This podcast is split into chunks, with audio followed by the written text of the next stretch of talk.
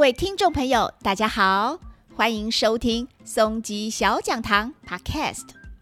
要跟大家开讲的是有关机场的冷知识。今天我们特别邀请到松山机场台北国际航空站王志清副主任到节目现场，来跟大家聊一聊你不知道的机场代码。Hello，大家好，很高兴来到松鸡小讲堂。副主任你好，有很多网友问我，出国的时候常常在登机证上或是行李牌看到一组三个英文字母，它代表的是什么意义呀、我想你所说的这组英文字母，可能是所谓的机场代码，它代表全世界各大机场的识别，是由国际航空运输协会 IATA 所分配的。从登机证上的机场代码，我们就可以知道这个航班是从哪一个机场飞到哪一个机场。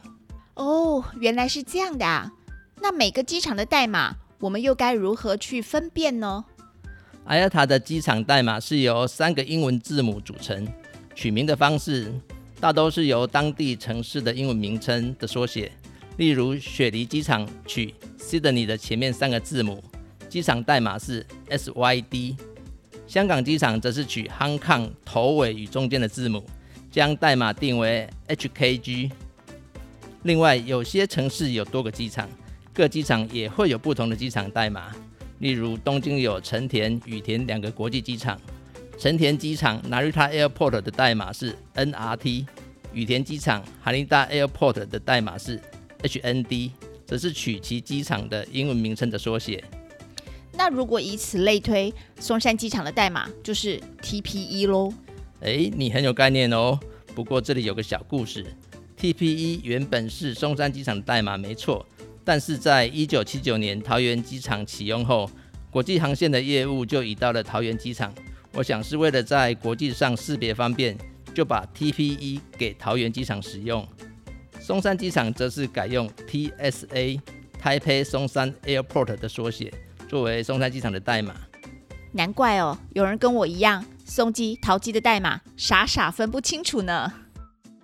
你知道吗？有些机场的代码很有意思哦，像是美国德比菲尔德机场的代码 LOL 就有哈哈大笑的意思。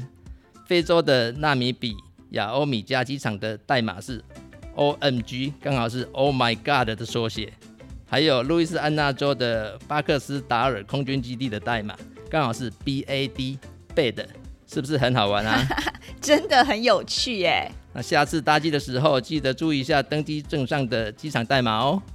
哇，今天的松吉小讲堂有趣又能长知识哎！